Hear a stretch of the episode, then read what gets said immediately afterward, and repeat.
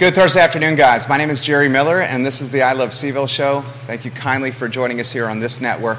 Our show is broadcasted on every social media platform known to mankind. We bring news, localized, personalized, and humanized to the palm of your hands. Smartphones are ubiquitous, almost an addiction, and we're trying to do our part of making that news feed a little bit more local for you.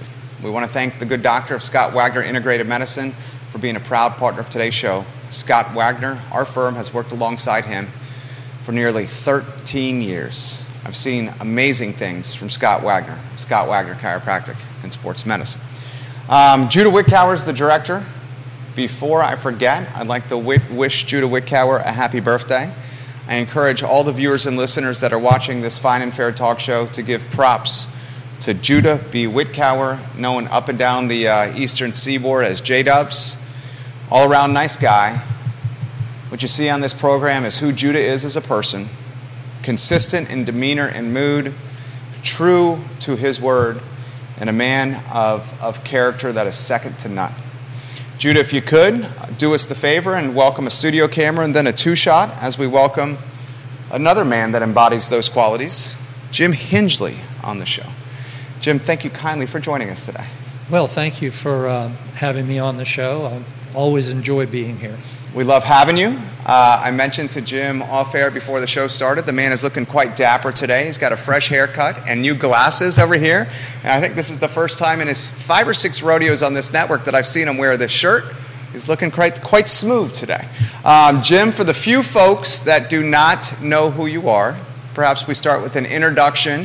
Um, not Jim Hingeley, the attorney, just Jim Hingeley, the man. Well, I, um, I'm I'm currently the Commonwealth's Attorney of Albemarle County, so enough said about Jim the Attorney. Um, I'm a longtime resident of Central Virginia. I moved here in nineteen seventy-one, which uh, I guess by the calculations we have now puts me at more than fifty years as a resident in this community. Uh, I love living in Central Virginia and Charlottesville, Albemarle County. Uh, it's a great place. Um, I have raised my family here. I have three children who are all still uh, living in Charlottesville, and um, they have um, blessed me with seven grandchildren. So it's an exciting time in my life um, with my children and grandchildren close by. My grandchildren range, range in age from Uh, eleven down to a few months. Put in perspective um, the challenges and tribulations of being a father versus the challenges and tribulations of being a grandfather. My wife and I have a five-year-old and a seven-month-old, and goodness gracious, Jim, this is quite difficult right now. um, well, I think it's fair to say that um, grandparents Uh, serve a different role than parents. Uh, and having been in both roles, uh, I enjoy them both. I loved being a parent, and uh, and I also love being a grandparent. Uh, obviously, a difference is that you're not on duty full-time as a grandparent. Uh, and so uh, that gives you the freedom to pick and choose uh, when you're going to to um, enjoy the company of your grandchildren and the things that you're going to do. And it makes it very special because you are uh, um, contributing to their development, but you're not uh, totally responsible for for their development. So I enjoy I enjoy serving in, in I guess what you would say is an ancillary role.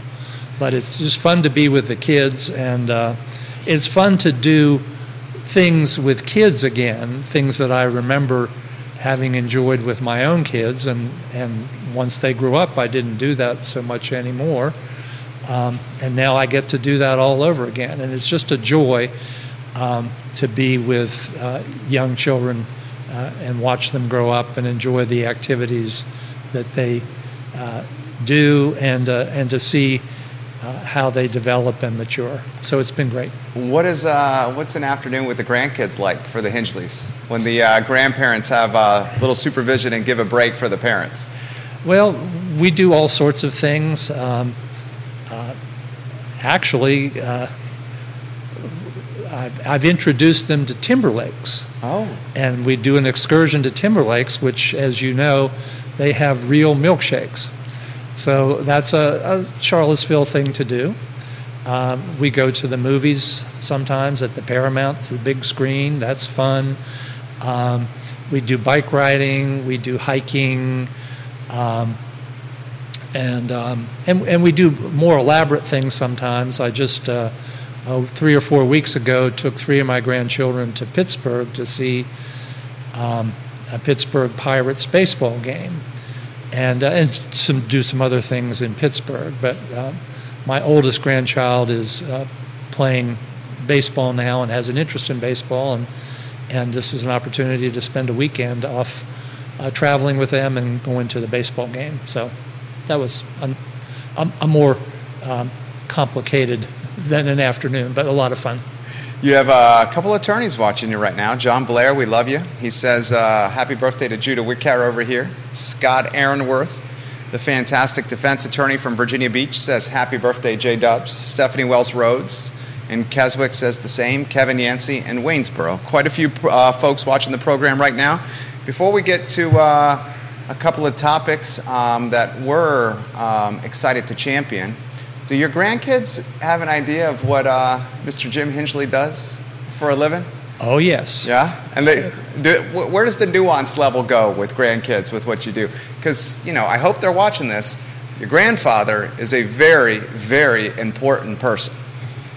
Um, well, uh, thank you for saying that. I, I'm not sure that that um, to a child that they would understand the role that I have in the community in that sense. Uh, but they more understand it as I'm the prosecutor.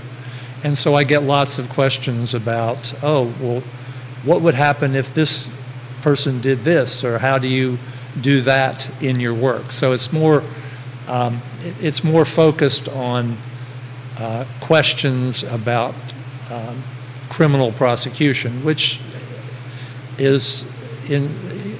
for a lot of people, kind of a fascinating subject, and, and it is an important one, you know, in terms of how the prosecution is done in the community. But but they, they have questions, of, uh, detailed questions. Uh, I find it to be a very fascinating topic. Um, in fact, what we're going to champion and spotlight today, um, I can't wait to celebrate and applaud you for your effort. Why don't we start with an open-ended question so you can set the stage. I'm going to mention the gentleman's name, John Henry James. The show is yours, sir. All right. Well, thank you. Um, John Henry James is an African-American who was lynched in Albemarle County on July twelfth, eighteen ninety-eight. Um, so as I think you mentioned at the beginning of the show, this is really a gut-wrenching um, thing for us to discuss. Um, and before I get into the details of what's going to happen uh, shortly in relation to this, uh, I just want to say that um, it's important, I believe, for our community to confront the history of racial injustice that has happened in our community. It's happened in communities across the country. Um, in order to be able to repair the legacy of that ra- racial injustice. So that's what um, is really the underlying purpose of of what we're going to be doing on July twelfth of twenty twenty-three. And uh, if you do the math, July twelfth of twenty twenty-three is the one hundredth, one hundred twenty-fifth anniversary of the lynching of John Henry James.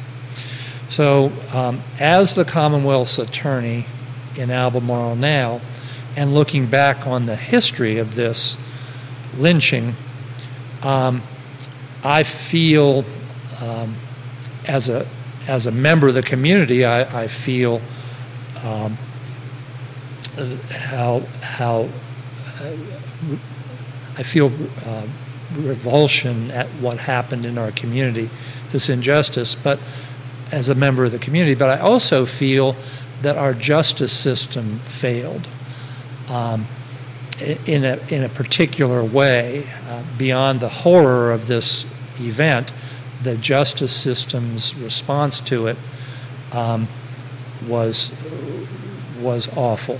And so in some way, I'm attempting as the current Commonwealth's attorney to address the injustice of the system and its response to this event one hundred twenty-five years ago.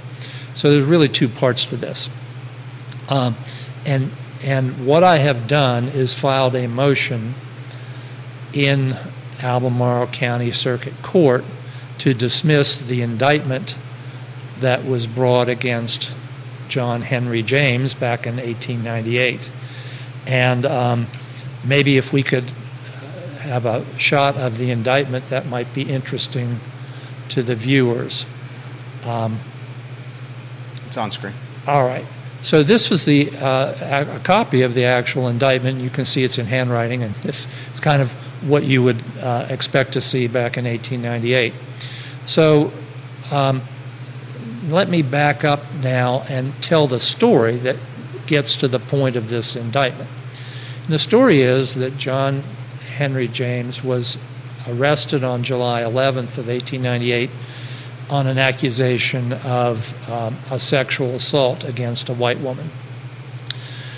And he was taken to the jail, the local jail, and there was some um, concern because those sorts of accusations arouse a great deal of of emotion in the community.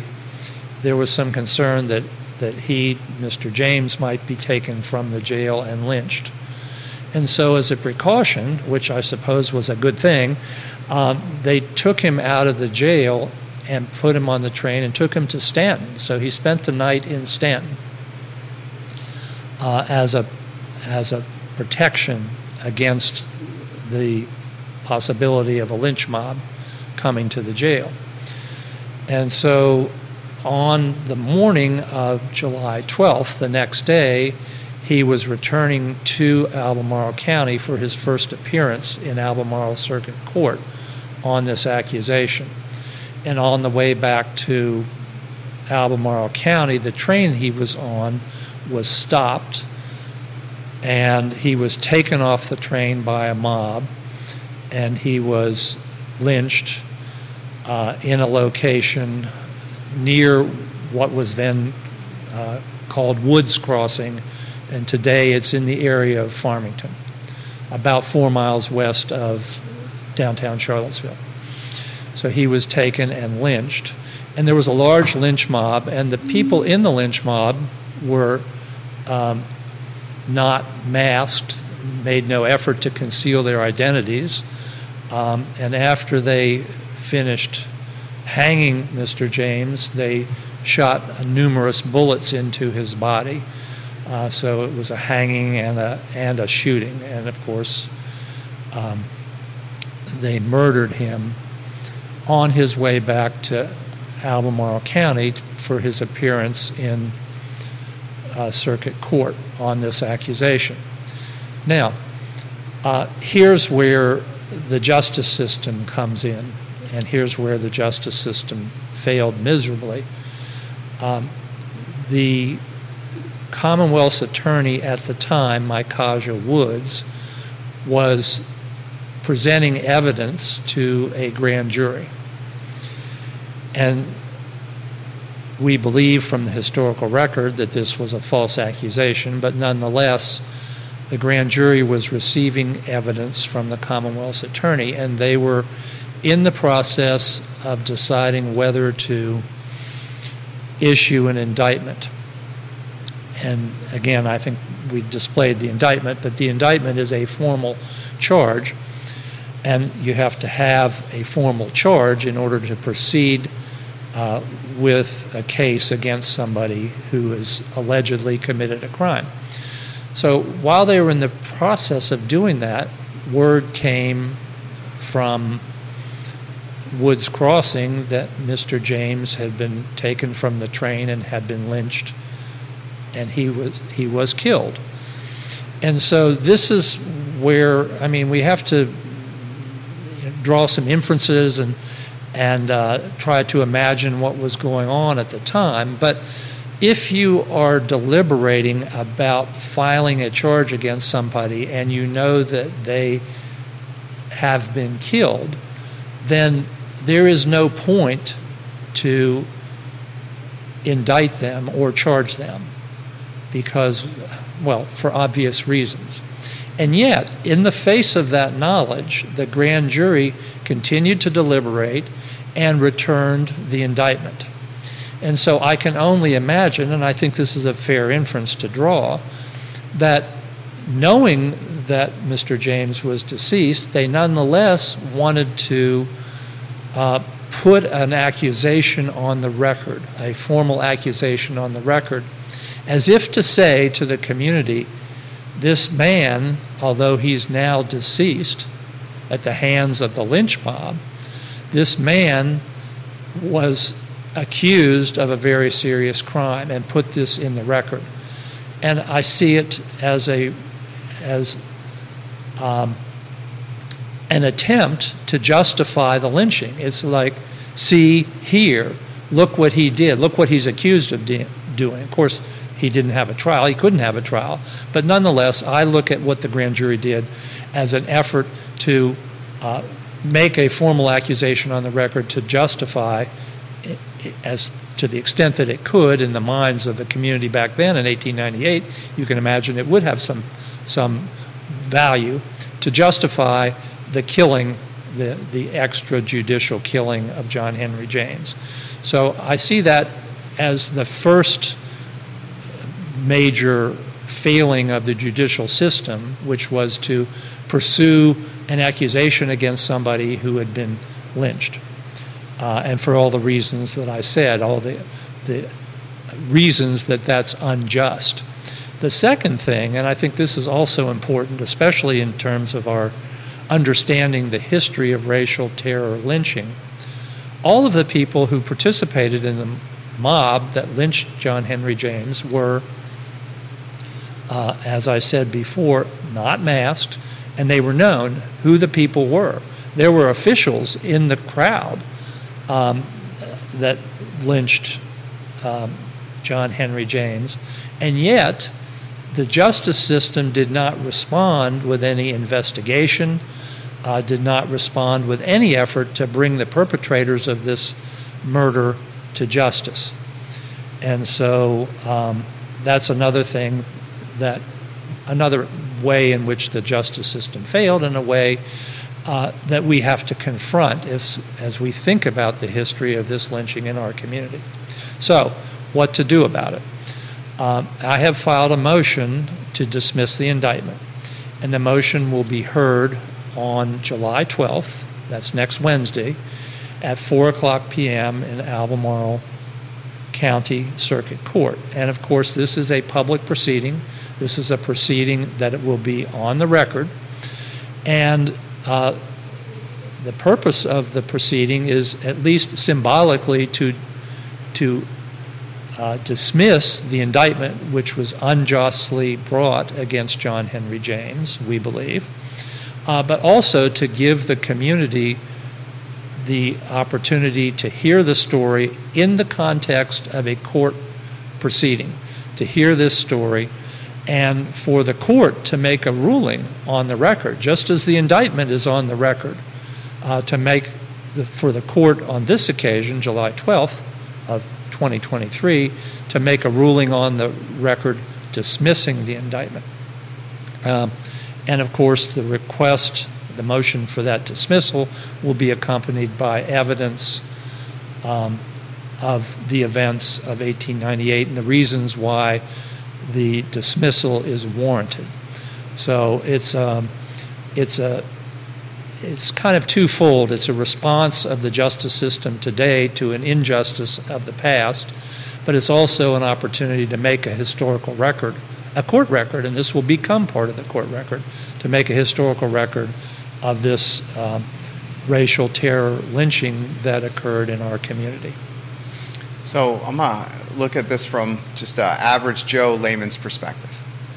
On July twelfth, which is six days from now, yes, on a one hundred twenty-five year anniversary, within the boundaries of the law, which you know inside and out, you are going to look to clear a man's name and his reputation, document the trail, so perhaps one hundred twenty-five years from now, we can learn about this. Maybe it's my grandkids or my great-grandkids in history class about what transpired. I think this is fantastic. Um, I think this is something that you, which I would imagine your caseload is pretty heavy and pretty significant, and you're a pretty busy man, did not have to do this by any means. This is Jim Hingeley, Mister Hingeley, going above and beyond the call of duty.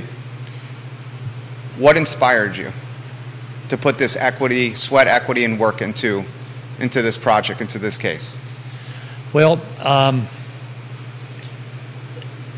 let me let me say that the work that we're doing um, in connection with this court proceeding coming up next week uh, is part of a broader effort to confront our painful history and and build a more just future. Uh, and when I say it's part of a broader effort, let me uh, explain. This is part of a community remembrance project.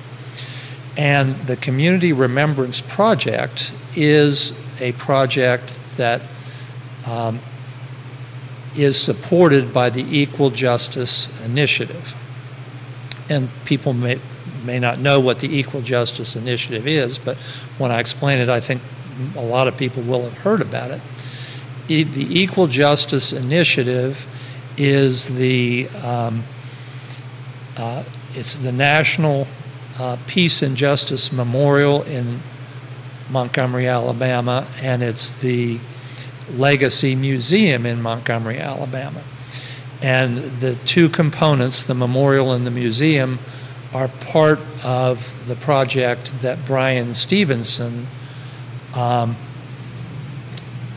has been a leader of, founder of, really, and leader of for many years. And um, Bryan Stevenson has actually come here and spoken several times in this community, um, and he's a, a lawyer who has done a lot of work in defending people who are charged with capital murder, uh, and he's expanded the scope of his work to uh, encompass uh, the museum and the memorial. And um, and so um, it is it is the work of the Equal Justice Initiative that has inspired me to do this as part of the Community Remembrance Project of the Equal Justice Initiative. And so the uh, National Memorial for Peace and Justice, people may um, recognize that as the place where there are um, tablets hanging um, to memorialize the documented lynchings that the Equal Justice Initiative has um, has documented over the years. I think they have over eight hundred. And so um, the, these are very large iron tablets that hang in the National uh, Museum for Peace and Justice, National Memorial for Peace and Justice, and, and Albemarle County has one that memorializes the lynching of John Henry James. So I, in April, I went to the uh, National Memorial and the Legacy Museum, and I was, it's it's a very moving experience. I, I just have to say, a very moving experience, and it left me um, with a desire to do something, uh, something more, and um, and so that's what led me to uh, look into the history in more detail, um, and to um, feel that there was something that we could do in the court system to address this injustice, and that's what brought me to the point where I filed the motion, and we're going to have the hearing on July twelfth. Um, I'm going to weave in, um, in a minute, the efforts um, that you and your office have done in relation to August eleventh, twenty seventeen, when we had Nazis carrying torches um, in Albemarle County. Yes. Um, you very active um, this year uh, with utilizing the power of the court um, to pursue charges against Nazis that terrorize the community that we love both so dearly. I want to ask you first about legacy, your personal legacy. I asked a similar question of Mayor Lloyd Snook, who's going to be on the program in a couple of weeks, also an attorney. You know him well. Yes. Do you consider your personal legacy? You're going to enter your second term on December thirty-first as the Commonwealth's attorney. You have a legal career that is absolutely peppered with victories and, and, and positive um, outcomes. Um, when you consider the word legacy as it means to you, how do you also consider the word legacy as it perhaps meant to John Henry James? Meaning John Henry James, his legacy, out of no control of his own, for one hundred twenty-five years, six days from now, had this scarlet letter on it, had a stigma associated to it. Does that ever go through your mind, your legacy and this man's legacy, and how it was tarnished with no control of his own? And how did that maybe motivate some of the work you're doing now? Um, well, I'd have to think a lot about that. Um,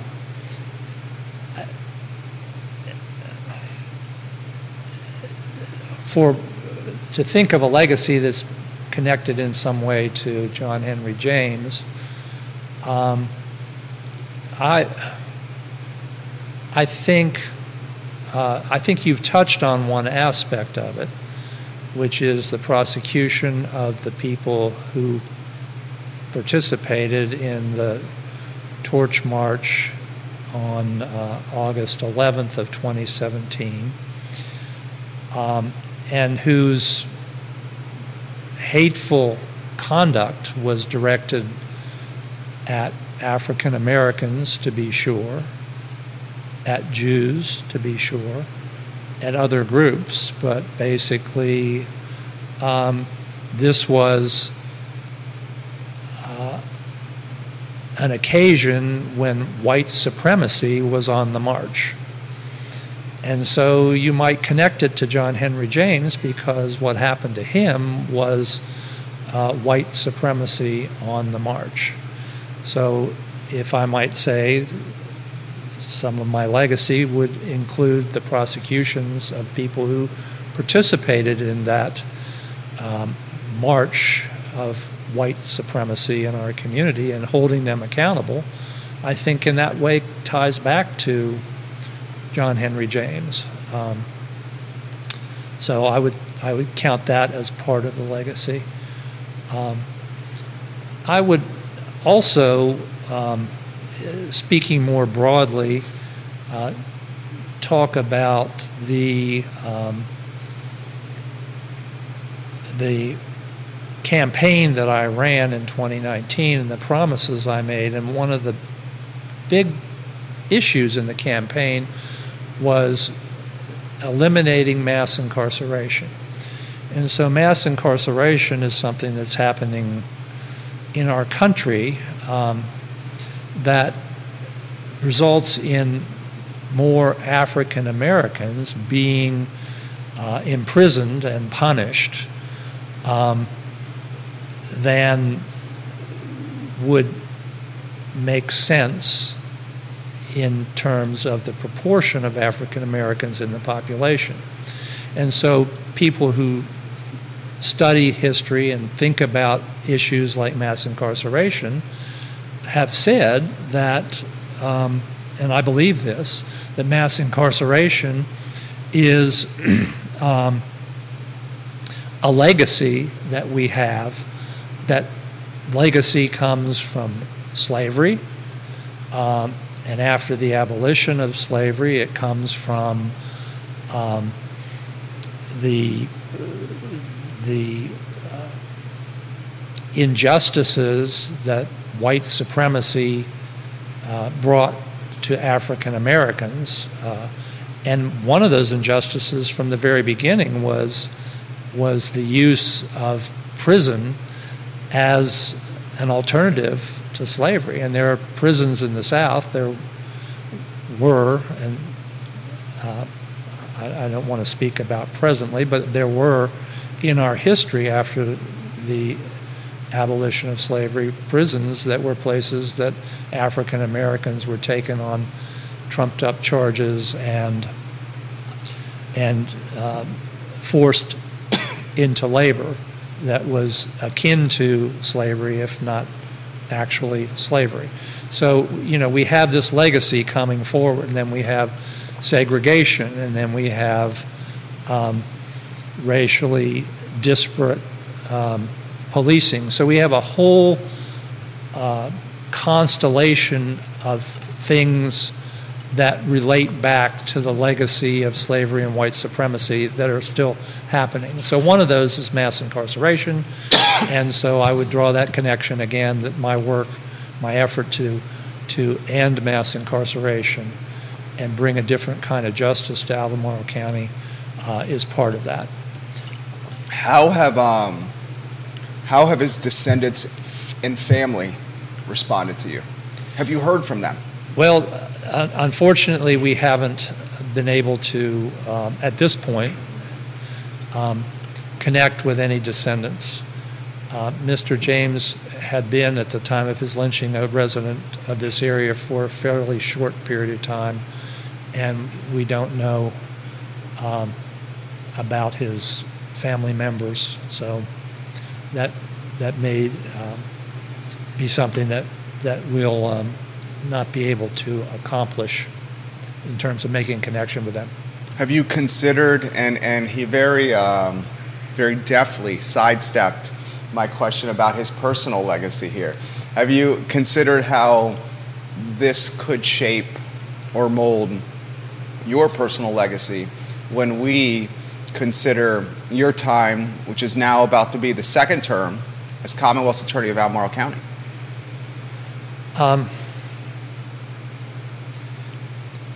Well, I, I think his personal legacy is, um, as a martyr, he is a martyr who was killed by white supremacists, and um, and it's a terrible thing. As Judah said earlier, it's a gut-wrenching thing to think about. Um, think about him being tortured and killed, and that's what it was, torture and killing. Um, and so, as happens with people who die in circumstances like that, we try to make something of their death, to bring something positive out of a horribly negative thing. And I think that his legacy is that he is a marker to us, a marker to our community, a signal of the past that we have to confront if we're going to have a different future, a more just future.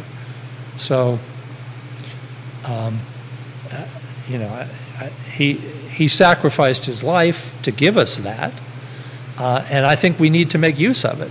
And so maybe that's how his legacy is shaping mine. I feel, I feel that um, it's it's extremely important to take something away from that sacrifice and put it to uh, use in our community now, and that's what I'm trying to do. There's the beautiful answer right there. That's it right there. Um, we talked about the uh, August eleventh, twenty seventeen Nazis, the torch carriers on grounds at the University of Virginia. Yes. We talked about this earlier on this show, earlier this year. Um, it was a talking point because some viewers and listeners thought it was perhaps um, unnecessary to pursue the torch carriers when it was, say, six years ago. I took the stance that Mister Hingeley is making an example of these Nazis, and he's making the example so folks know not to come here to our community and do this again. I thought it took courage. I thought it took vision. I thought it took effort and sweat equity. I thought it was the right thing to do. Walk us through your initial thinking um, with pursuing the torch carriers of August eleventh, twenty seventeen on grounds at U V A, a school that you love dearly. Yes. Um, well, I'll touch on one thing that you touched on, and that is one purpose of prosecutions like this is to send a message, uh, to set an example, to set an example that when people uh, are thinking of doing something like that, they know that this is not a community to come to, uh, because this community d- doesn't tolerate that kind of white supremacy, that kind of hate, that kind of harm. So yes, part of it is to uh, put a sign up, you're unwelcome, if that's what you have on your mind.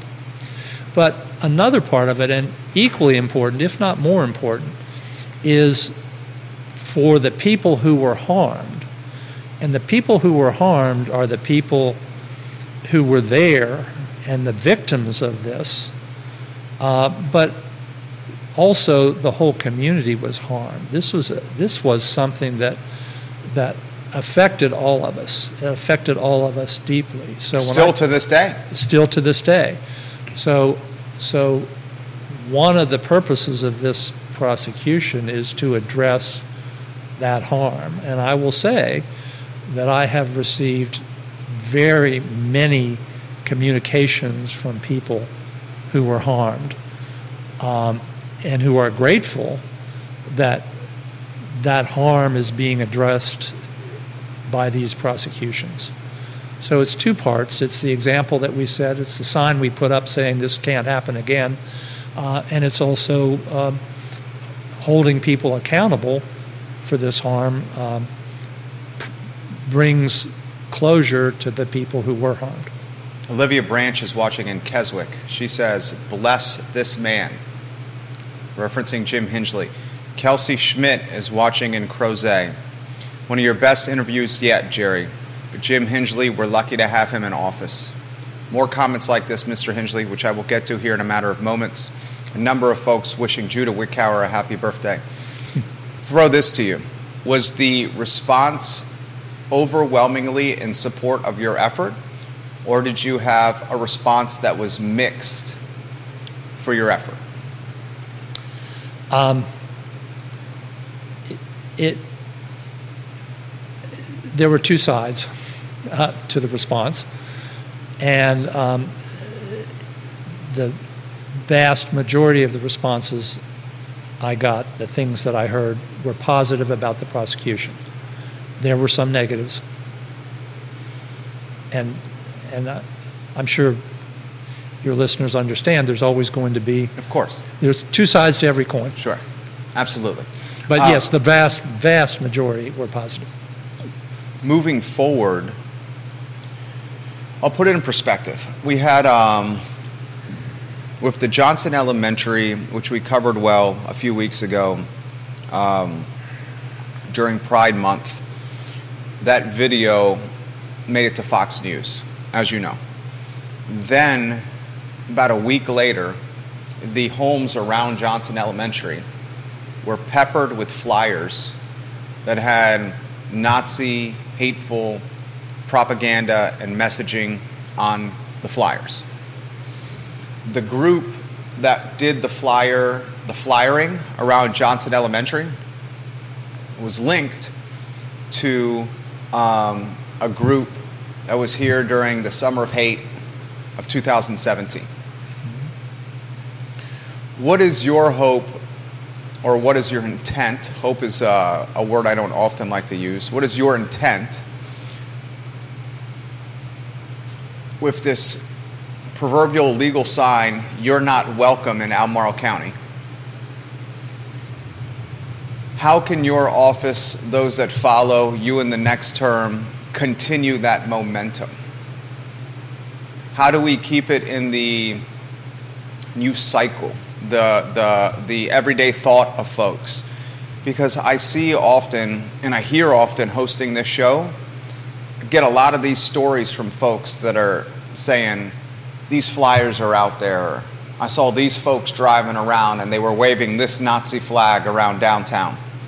So I guess, what is your intent, I hate to use the word hope, for maintaining this positive momentum that you're you're leading the charge of? Well, let me try to draw a distinction here. I I don't know anything about the the flyers that were sent around or the waving of the Nazi flag, other than, you know, what you just said, which is sort of available in the media generally. Right. Um, and I, I, I don't know en- enough details to know if a crime was committed in any of those instances. Um, and it's not Since it happened in Charlottesville, it's not my jurisdiction, sure. So it's not my place to to uh, think about that or investigate that. Um, and so, I, I guess your question is, you know, what's my intention, my hope, and also where's that line? Yeah. Well, that's what I'm going to get at. Is yeah. is basically when I say you're unwelcome in our community, as a white supremacist, as a Nazi, you're unwelcome in our community from my perspective. I mean, they're unwelcome in our community in a lot of different ways. Sure. But my particular role is as prosecutor. You're unwelcome because the kind of things that people like you, people like white supremacists and Nazis have done in our community in the past are crimes. That's my purpose in these prosecutions. One of the purposes of this prose- these prosecutions is to send a signal that that kind of conduct is a crime. And and as you know, these were not prosecuted at the time.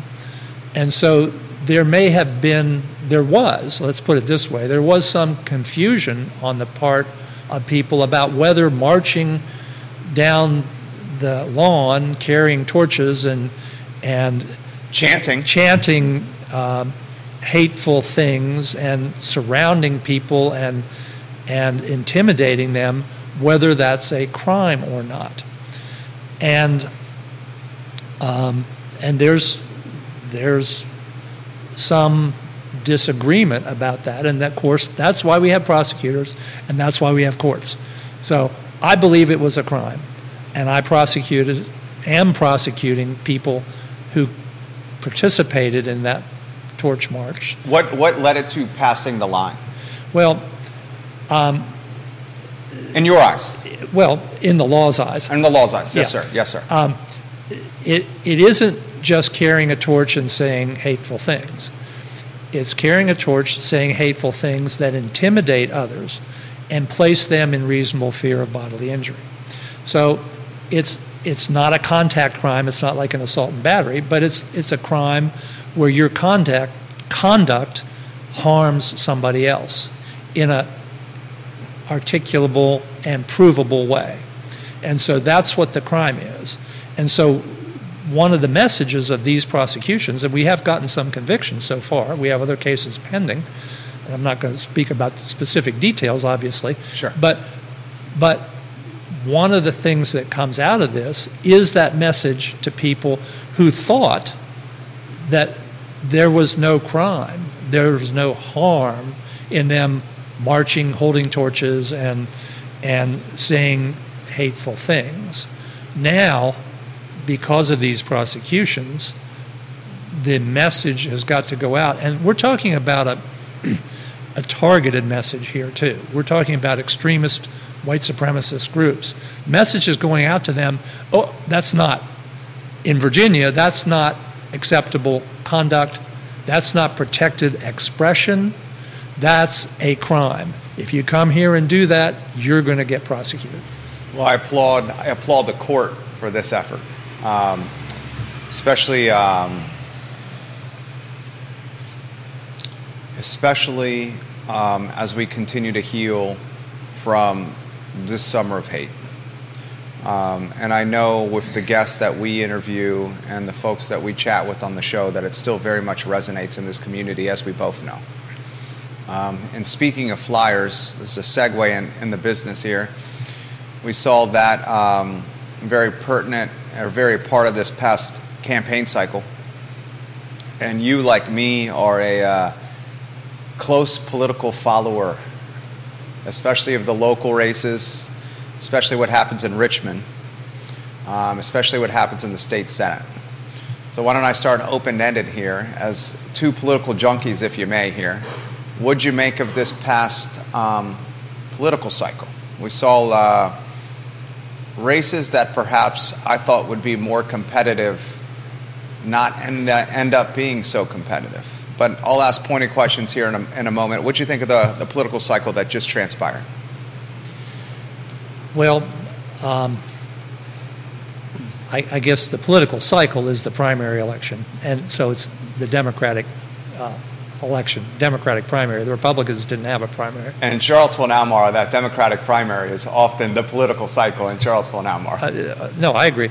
I, I, I agree, but it, but not always.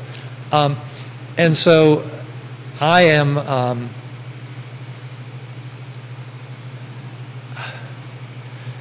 I, I guess I would first say that um, you have to appreciate what just happened because it's an important part of democracy.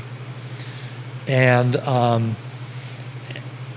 as much as one favors one candidate, we all have our favorites, we all have the people that we support, um, knowing that sometimes they win and sometimes they lose. Um, and, and, and that's painful when you see somebody go down that you supported. But overall, you have to just appreciate the the democracy at work that this last political cycle um, showed us. Also, I would say that uh, it's good for the party. Some people say, well, you know, hotly contested primary elections harm people going into the general election, exposes weaknesses, uh, things like that. And, and fair, you know, it's, it's one person's opinion against a, another's. But I take the position that uh, the political cycle that we had is good for the Democratic Party. It strengthens the party. It helps the people who who win the nominations to uh, hone their messages. Uh, But it also brings more people into the process, and that's positive. Uh, and I think Sally Hudson said that, and I think very uh, correctly said that, um, you know, we are getting more people involved because we have races that generate interest.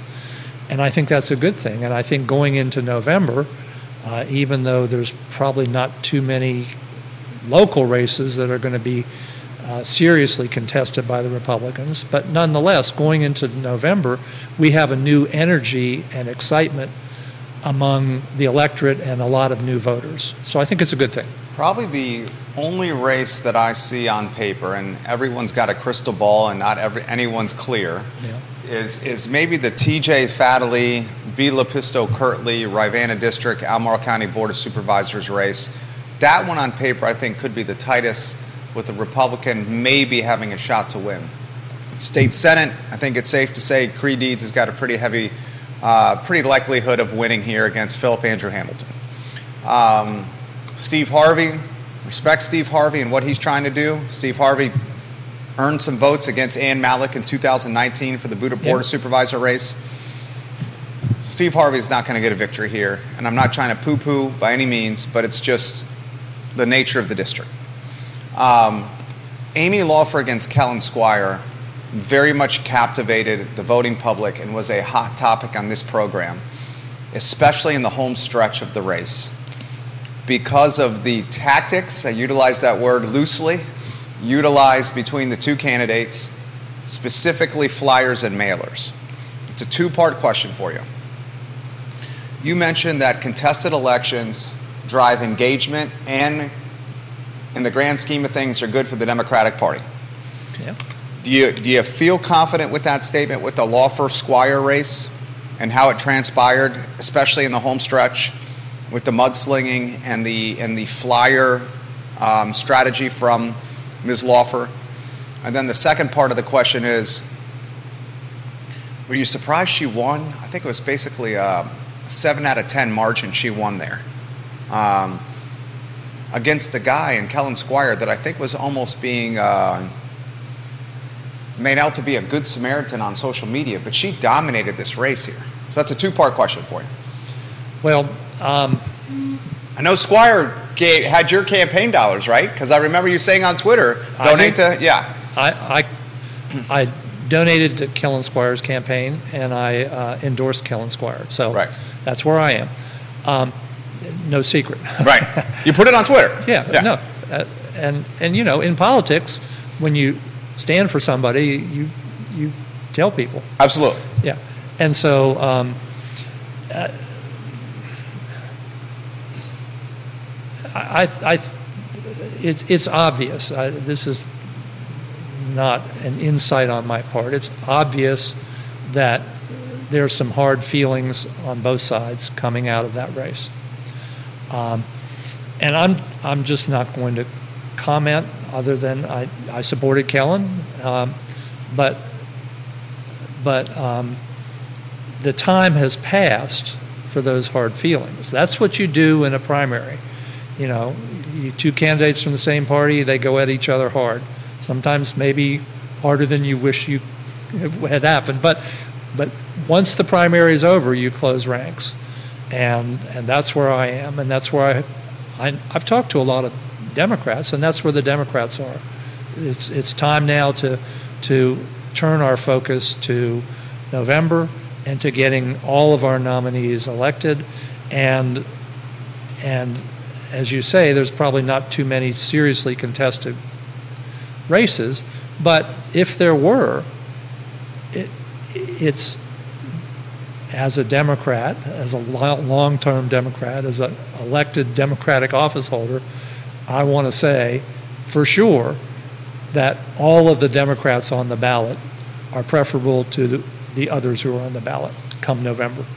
How about the um, Creigh Deeds, Sally Hudson race? You're on record as a backer of Mister Deeds. I am up on the record. I endorsed him, and I contributed to his campaign. Right. Um, I think Sally Hudson, who's come on this program, her campaign headquarters was on the second floor at one time. Um, she's a rising star in the party.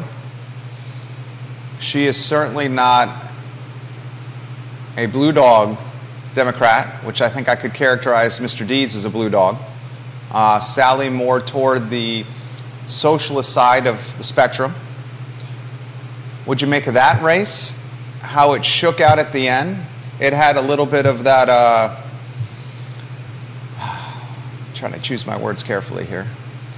I know nastiness is part of politics, especially in like the bottom of the eighth and the bottom of the ninth inning. You mentioned baseball at the beginning of the show. Yeah. Yeah. So I'm using a baseball analogy.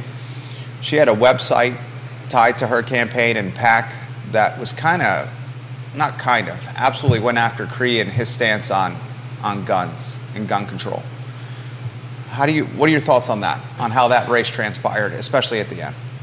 And what, were you surprised that Creigh won? And a newly drawn district. Um, I, I was not surprised that Creigh won. I believed from the beginning that he would win. Um, and let me turn this a little bit. I have enormous respect for Sally Hudson. And Sally Hudson, as you know, has been in the House of Delegates. And since I was elected as Commonwealth's attorney, I've done a lot of work in the legislature uh, pursuing criminal justice reform. And Sally has been a tremendous ally. So I, I respect her as a person and as a politician, but I also have a connection to her where she has worked hard to bring about criminal justice reform, and I totally respect that. Creigh has as well. Uh, I'll say that about Creigh. But um, but uh, I I've, I feel very strongly about Sally being a a terrific politician and having a terrific future, and I don't feel that the campaign in any way compromised her. I think, in fact, Daily Progress wrote a story that almost alluded to that, because um, I know you read the newspaper, whether it's in yeah. print or online, as much as I do. There was very much an allusion to that of maybe uh, Miz Hudson should have waited her turn, I think was the phrase they utilized. If she had stayed in the House, she would have been a slam dunk to win again, yeah. undoubtedly. Um, perhaps the Progress actually utilized this as an uh, made reference to this as an allusion as well, opportunistic with the district rewrite, maybe jumping ahead of her turn with Creigh having the seniority in the Senate. Um, anywhere you want to go on that? Well, um, I'm, I'm trying to explain why I give Sally a lot of credit yeah. for. for what she did. Um, and, you know, whether she should have waited or gone back to the House, those are decisions for her to make. But she, she threw her hat in the ring and she ran a great race. Um, and, and yes, I think one issue that surfaced very much during the campaign is um, who do we want to represent this district? Somebody with seniority and, you know, relationships in the Senate, um, who has a long history of getting things done, um, or do we want new blood? And and I think it's an absolutely fair question. And I think that, uh, again, going back to what I said earlier about th- this political cycle having a lot of positives, I think one of the positives was to to put that issue out there in front of the voters. You know, what is it that you think as a voter is best for our community? The old guard versus the new blood. Um, and I use those terms loosely. But, sure. But, um, and I think it's a good debate. And, and the voters decided, and it was a narrow margin. Very the, narrow. Very narrow margin. Yeah. But the voters decided that we wanted to stick with, with the, the long-term legislator who we have faith is going to continue to get good things done for our community. But that doesn't take it all away from Sally Hudson's position, and she brought she brought a lot of new people into the ballot box and brought a lot of new people into the debate. And so I think that's just great. Yeah, I agree with that. I think Sally Hudson undoubtedly has brought youth uh, to the box, to the ballot box. Um, and we saw that, and it was more narrow than a lot of folks anticipated.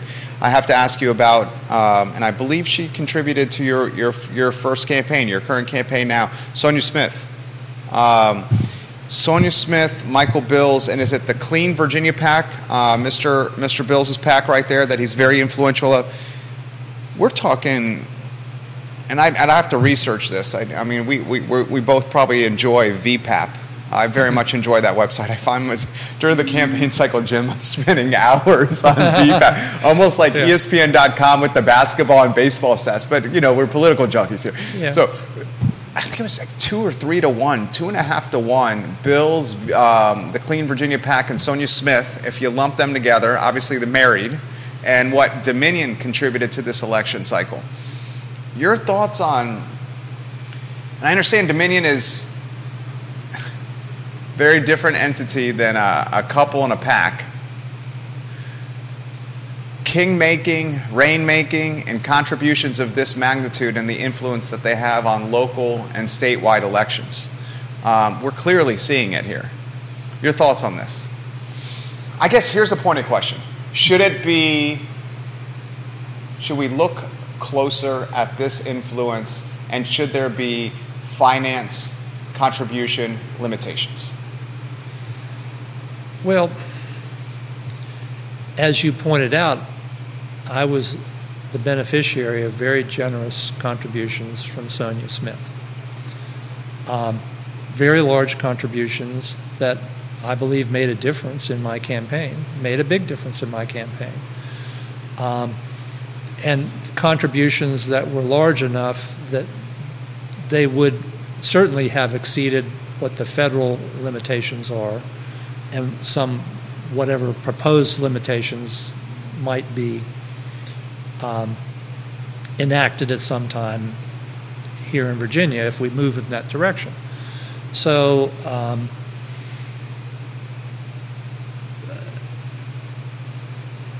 my my sense of it is that um, it's a matter for debate. But right now, large contributions are allowed.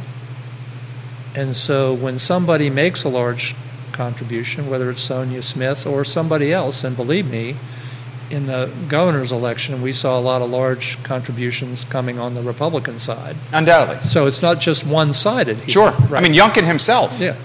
Yeah. Yeah. And, and um, so when you look at that as how Virginia regulates um, campaign contributions.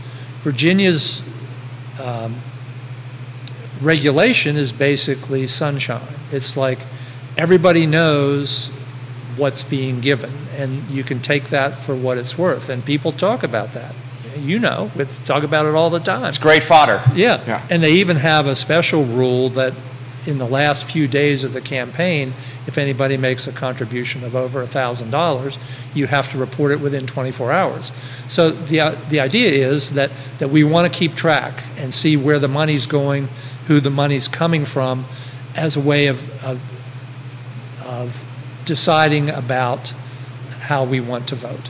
And so that's Virginia's system, and I'm not I, I'm going to leave changes in the system and the debate about whether that's the best thing for us to do to others, and I'm not going to I'm not going to That's fair. Say anything more about it. That's fair. Um, Charlottesville, we got about it's one thirty-six. Maybe we go five or six more minutes if your schedule allow. I sure. love chatting with you. I love chatting with you.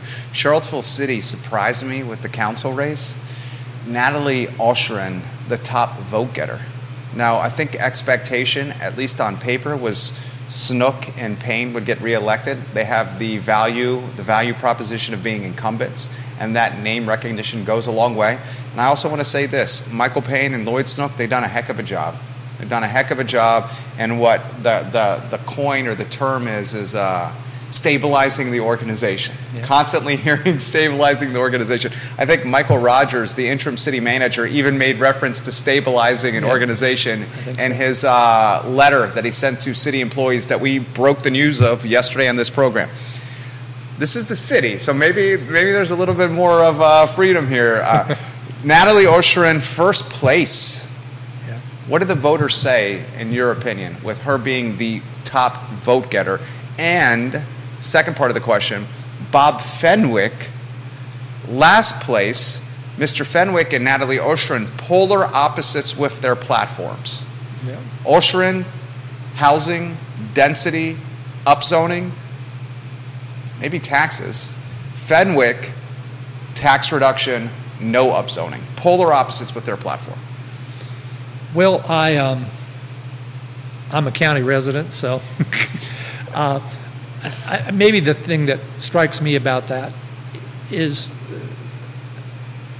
in in a way, like the Creigh Deeds and and um, and Sally Hudson race. Now Lloyd and Michael were elected because they vote for three. uh, so that the old guard didn't get tossed out, the incumbents didn't get tossed out, but the new blood came in on top.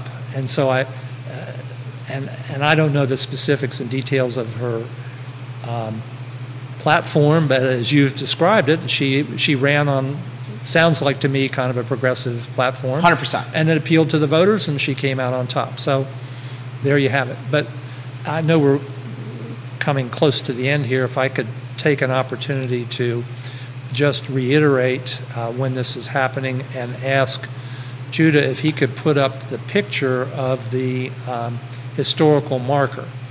This is a historical marker that is by the Albemarle County Courthouse, and it is part of the Community Remembrance Project. Remember what I said about this court proceeding being part of the Community Remembrance Project. And so on Wednesday, July twelfth at four o'clock p.m. in Albemarle County Circuit Court, uh, I am going to, as the Commonwealth's attorney, make a motion to dismiss the indictment that was brought against John Henry James on July twelfth of eighteen ninety-eight as a way of setting the record straight and as a way for us as a community to confront our history of racial injustice. And so uh, it's an open proceeding. I encourage people to come out and uh, be there and, and be a part of it. I have uh, I have too much respect for you to uh, ask any more about those races. Um, and I undoubtedly respect your position as an elected official. Um, and I'm incredibly grateful for the efforts that you've you are you're doing now with um, undoing what is clearly uh, gut-wrenching wrong, as Judah described it. And I'll say this: you're a man of tremendous humility. Um, I think when we consider Mister James Hingeley's legacy, fifty years, one hundred years down the road, what you have done um, with the August eleventh. two thousand seventeen um, Nazi torch uh, marchers, and what you have done with undoubtedly um, righting a wrong from one hundred twenty-five years ago with John Henry James is going to be front and center with your legacy. These are the type of um, efforts that resonate for generations to come, and often um, are remembered and documented in classes like history and conversation that folks may have on the downtown mall moving forward and while walking through Court Square. We're grateful for you. Um, we're lucky to have you. And four more years of, of Jim Hingeley in Albemarle County is is is four more years of, of good for Albemarle County. I sincerely mean that. I hope, and I know you're super busy, and you just gave us an hour and fifteen minutes of your time, and then you had to drive here and you had to drive back. It's probably closer to two hours. I hope um, that you'll join us again, and I and I can't say this enough, how much respect I have for you and how much I truly enjoy sitting across from you and this table and just having conversation with you, sir. Well, thank you very much. I appreciate those observations, and um, and I'm happy to I'm happy to have this opportunity to, to talk to you and, and talk to your listening audience, because uh, it's good for the community to hear some, these things. Thank you. Um, on Monday, we have former United States Congressman Denver Riggleman on the show. On Tuesday, Charlottesville Police Department Chief Michael Kochis on the show. Uh, and I'm looking at my calendar here. On Wednesday, no, excuse me, Thursday, Peter Krebs of the Piedmont Environmental Council. That's July thirteenth. And then Mayor Lloyd Snook on Thursday, May twentieth. Um, I am excited to spotlight stakeholders in this community um, on what we're trying to turn into the water cooler of Charlottesville, the I Love CVille Network. When you see Judah Wickhauer around town, wish the man a happy birthday. Judah Wickhauer somehow manages to stay younger every single birthday. Whatever he's got running through that body, he should bottle it up, sir, and sell it, because it would be purchased left and right. For Mister Jim Hingeley and Mister Judah Wickhauer, my name is Jerry Miller, and this is the I Love CVille Show. Thank you for joining us. Let us know when the microphones are off.